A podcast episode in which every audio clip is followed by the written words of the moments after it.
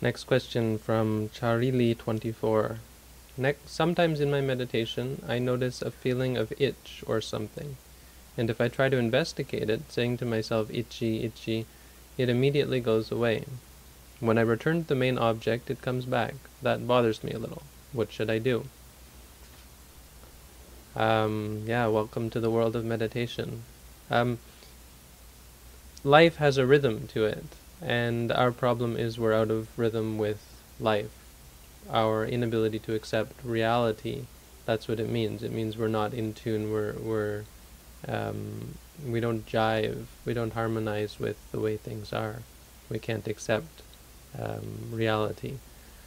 We generally think that we have some kind of control over reality, and this is this is why we don't accept. We we live our lives thinking that we're in control, and um, and that the objects of the sense belong to us.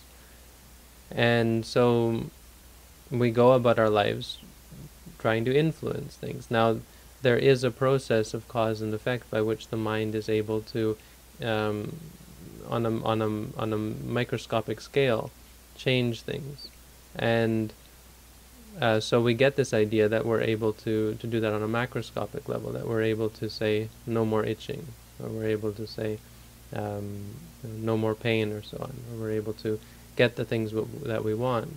But the reality of it is, we're only able to um, move in a certain direction. We can build up to the point where there is no itching. You can develop yourself in a way um, that you're able to put off itching for some time. And on the microscopic level, you can see that when you say itching, itching, it goes away for a second. But you know that's a microscopic.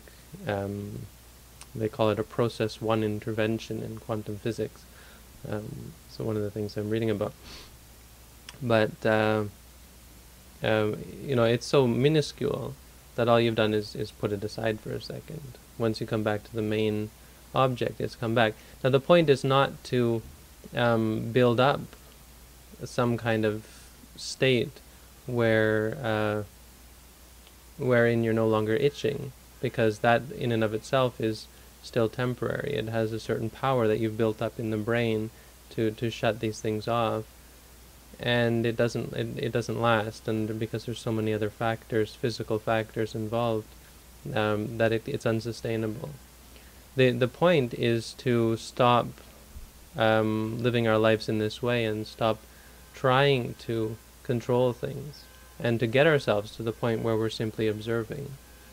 Um, the the problem is not the itching the problem is the bothering that you, what you're seeing is the way things work reality is not under your control. You're, what you're doing there is you're turning off the itching for a moment. You're, you're altering the function of the brain so it doesn't experience the itch. And then turning that functioning off by going back to the rising and the falling. The itch comes back. Um, you know, you go back, the itch goes. You come back, the itch, uh, itch, itch comes back. And um, that's reality. That's the way things work. That's that's how the mind works. All you could do, as I said, force the itch away for, for a long time, or force, force the unpleasant situation away by building up these mind states, um, these interventions. That's that that's not the way we're. That's not an ultimate solution. The ultimate solution is to to accept and to say, okay, now I'm itching, and if it goes, it goes. If it comes, it comes practicing pretty much exactly the way you're doing it, um, and changing the way you react to it, because what you're you're practicing correctly. When you practice this way, you start to see your anger, you start to see your frustration, your inability to accept the the way reality works or the the the, the way things are. Um, as you see it again and again and again, and as you straighten out your mind, you know, acknowledging as well frustrated, frustrated, angry, angry, upset, upset.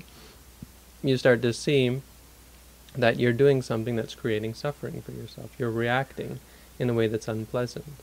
Now, no one wants to create suffering for themselves, and, and this is very true um, even on an ultimate uh, level of the brain, that, that our minds don't want to create suffering for ourselves. We do it because we don't see things clearly once you show yourself again and again and again and, and prove to yourself that what you're doing is directly creating suffering for yourself by getting angry, by getting upset. You won't get upset anymore until eventually you say itching, itching, it goes away, come back rising, falling, the itching comes back, you go back and say itching, itching again. And there's no frustration, there's no upset. You, you become in tune with reality, and you're in tune with the rhythm, so it's like itching, itching, rising, falling, itching. It, and it's not rhythmic, it's not like that, but um, as, a, as a coarse example, there is um, well, you have to think of it like a rhythm, that that's the way it is, that's natural, in the same way that a rhythm is natural. Um, and though it's not rhythmic, it is what it is, and that's reality. And you you have two choices. You can always be trying to change it to be some to be in some specific set way. This is the way it should be, and no other way. Or you can accept and everything for what it is. The, the path of Buddhism is to accept things as they are. So. Uh, keep going. Your practice is fine.